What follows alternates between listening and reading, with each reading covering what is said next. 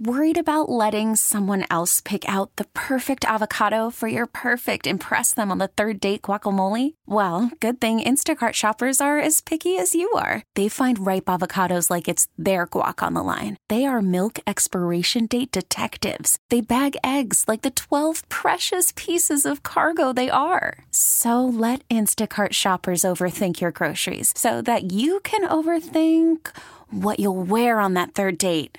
Download the Instacart app to get free delivery on your first three orders while supplies last. Minimum $10 per order, additional term supply. Today on the WCBS Morning News Roundup, breaking this morning, three children were found on the shoreline unconscious. Thousands of migrants coming to the city are ready and willing to work. But it's up to the federal government to make that possible. We'll get more on this from Christy Kalishan straight ahead. And we'll speak to CBS News correspondent Steve Futterman in London as members of the public will have the chance to pay their respects to the late Queen Elizabeth II. Monday morning, September 12th, I'm Paul Murnane. And I'm Ashok Bhalla. Craig Allen says drenching shower exiting the area, otherwise dreary and damp, low clouds, some areas of fog this morning. Then uh, mostly cloudy and humid with a thunderstorm around this afternoon, especially inland suburbs, high 81. Breaking this morning, three children have been found on the shoreline unconscious. This happened at Coney Island. Two boys and one girl taken to Coney Island Hospital. 30 year old woman who's believed to be their mother is in custody in this. Cops are trying to figure out if she may have tried to drown them. Our Marla Diamond will have more on this developing story again this morning, happening at Coney Island. 9 11 Day is the nonprofit created to battle the horrors of the attacks by doing great things for others. Jay Winuk is the co founder of 9 11 Day. His brother Glenn was killed in the attacks. And this observance, this national observance, is a way to, at least on this one day a year, encourage people to put aside their differences uh, and focus on our common humanity. Because because in the end we're all in this together and we solve problems and, and address challenges and needs much better when we work together than focusing on our differences. At the Intrepid this morning, 2,600 volunteers will put together nearly a million meals for New Yorkers in need. A Port Authority police officer who was assigned security detail for the ceremonies yesterday at the Trade Center site was killed in an early morning car crash. He was on his way to work. Anthony Varvaro also spent six seasons pitching for the Braves, the Red Sox, and the Mariners. CBS 2 spoke with Mike Hampton, his baseball coach at St. John's University. I can actually remember the first time that I saw him pitch was uh, was down in the New Jersey Shore, um, and uh, just just a special player, had a special presence about him. Varvaro was hit head on on the New Jersey Turnpike extension in Hudson County by a wrong way driver who was also killed in the crash. Staten Island native was 37. He survived by his wife and four kids. Yesterday at Newark Airport, a suspicious package disrupted operations for hours. Authorities are looking at surveillance video to figure out who left the object at Terminal C, according to CBS 2. The TSA says when the item was reported, the area was evacuated. Some flights were held. The Essex County Bomb Squad was brought in to remove it. The Port Authority K9 unit was also on hand. No information as to what was inside the package, but nobody was injured in the incident. It now costs a bit more to ride the NYC ferry. Individual tickets have gone up from 275 to 4 bucks a ride. You can buy a 10 pack of rides. You still pay 275 but you only have 90 days to use those rides. There's a new reduced buck 35 one-way fare for seniors, people with disabilities, and fair fares participants. New York City residents at or below the federal poverty line.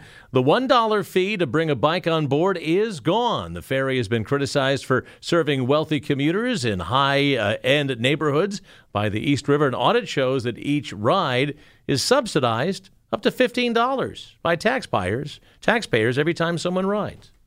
Chief Meteorologist Craig Allen joins us with the WCBS weather forecast. It's 69 degrees and the humidity is still up there at 93%, but it wants to dry out a little bit as we get on into the afternoon. And uh, right now the winds are northerly, so that'll help in drying it out a little bit. So it's a damp start, no doubt. There's still some fog lingering. All the roads are still wet in many areas. But most lingering showers from last night are well east of the area now. there will be some breaks this afternoon, but another round of showers or thunderstorms will start getting uh, towards the region, start approaching sometime late day and into this evening. Today's high will be a muggy 80. Tonight's low near 70 with showers and thunderstorms still around, not constant, but they'll be around. And leftover showers on Tuesday will give way to some sunshine. And once we dry it out tomorrow afternoon, it stays dry, breezy, and less humid. Tuesday's high will be up near 80. Right now, 69 degrees, and again, the humidity still high at 93%. And Craig, we're halfway. Are we about halfway through the hurricane season? We have passed peak. You're absolutely right, and it's uh, been fairly quiet. Um, with the um, let's see, we're a D E. Yeah, that's about it. So it's been a very quiet year up to this point. We are now past peak, and uh, we're going to start heading downward now. But there's still plenty to watch off the tropics coming off the Africa coast. It's Craig Allen in the Weather Center this morning. Public officials in New York are facing questions about their lack of oversight when it comes to private Hasidic Jewish schools. This after the New York Times revealed that the schools collect large amounts of government money but deny many students a basic education. City Comptroller Brad Lander noted that the State Board of Regents was scheduled to vote on new rules for holding private schools to minimum academic standards. The schools have received over a billion dollars in public funding over the past four years. They could lose that kind of funding if they are found to be failing to provide children with a basic non religious education. Thousands of migrants coming to the city are ready and they're willing to work, but it's up to the federal government to give them the working papers they need. Christy Kalishian now with a city council member doing what they can to speed all this up. The federal government has to speed up the working papers. But they're in a backlog, which Councilmember Gale Brewer says needs to be cleared up. She sent the director of U.S. Citizen and Immigration Services a letter in late August asking for this and still hasn't heard back there's no question that the mayor's office in Washington, the congressional delegation, everybody is pushing to get this amazing group of individuals, very qualified, very willing to work. But the city can only do so much. The working papers for the asylum seekers come from the federal government. From there, there needs to be a hearing, and then the new arrivals are able to work. We're working now on a letter, you know, from all the members of the city council in addition to me, but it's still a federal issue. She says even industries like retail, restaurants, and construction have contacted her, saying they're willing to hire. Christy Kalishian, WCBS News Radio, 880. Good morning. I'm Ashok Bhalla. And I'm Paul Murnane with your three things to know in the morning news roundup for a Monday. One, utilities are confirming suspicions about gas home heating bills likely shooting up this winter. Con Ed put out word that customers around New York City and Westchester County may end up paying 32% more. Number two, gas prices continue to fall. The average price for a gallon in New York City, 386. Long Island, 362. In Connecticut is 359. And in New Jersey, $3.71 a gallon. Three in the UK. Members of the public will have the chance to pay their respects to Queen Elizabeth II when the monarch's coffin lies at rest in St. Giles Cathedral in Edinburgh. We go live to CBS News correspondent Steve Futterman in London. Steve, good morning. We know the King is now heading to Scotland. He spoke this morning in Parliament, and that was a moment in the history books, too, because that was the first time he was appearing there as the new King. That's right. Almost everything that happens this week may be historic. We've not had situations like this before, but that was King Charles III's first appearance in Parliament, as you mentioned, on his way to Scotland. This will be the first service that has been seen by the public. There were some private services at Balmoral, but we did not see those. But at St. Giles Cathedral today, the Queen will be uh, celebrated there.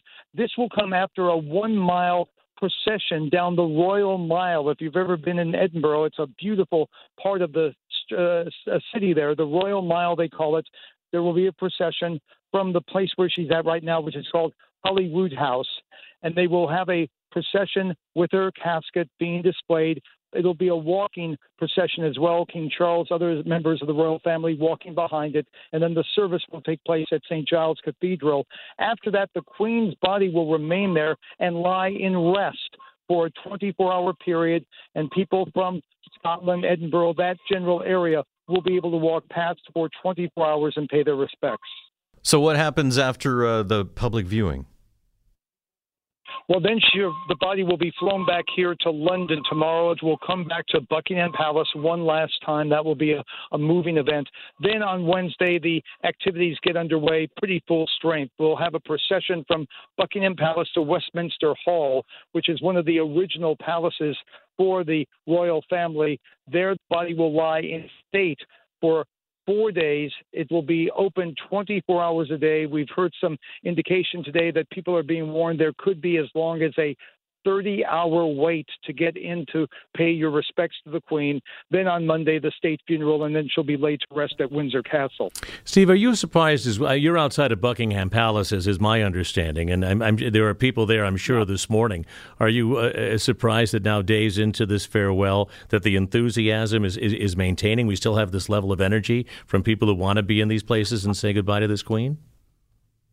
I actually am not. I, I expected something like this. After all, th- this is a woman who served for 70 years, and people want to say goodbye. She was really ingrained in their souls, if you will.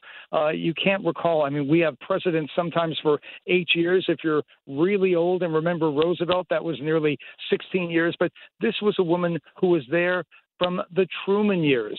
Uh, until uh, until through Barack Obama, Donald Trump, Joe Biden. Uh, she is ingrained in the soul of the nation, so I'm not that surprised. However, I will say this.